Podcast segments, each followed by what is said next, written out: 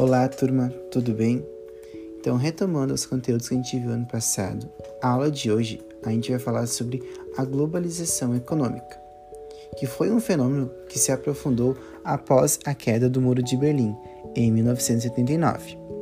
Ela é caracterizada pelo aprofundamento das relações econômicas, sociais, culturais e políticas entre os povos do mundo.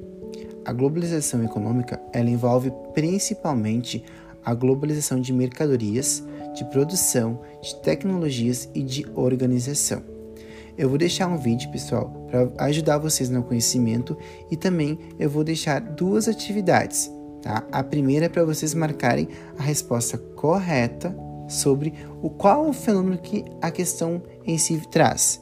E a questão 2, ela vai trazer um pouquinho sobre os blocos econômicos que a gente também viu ano passado.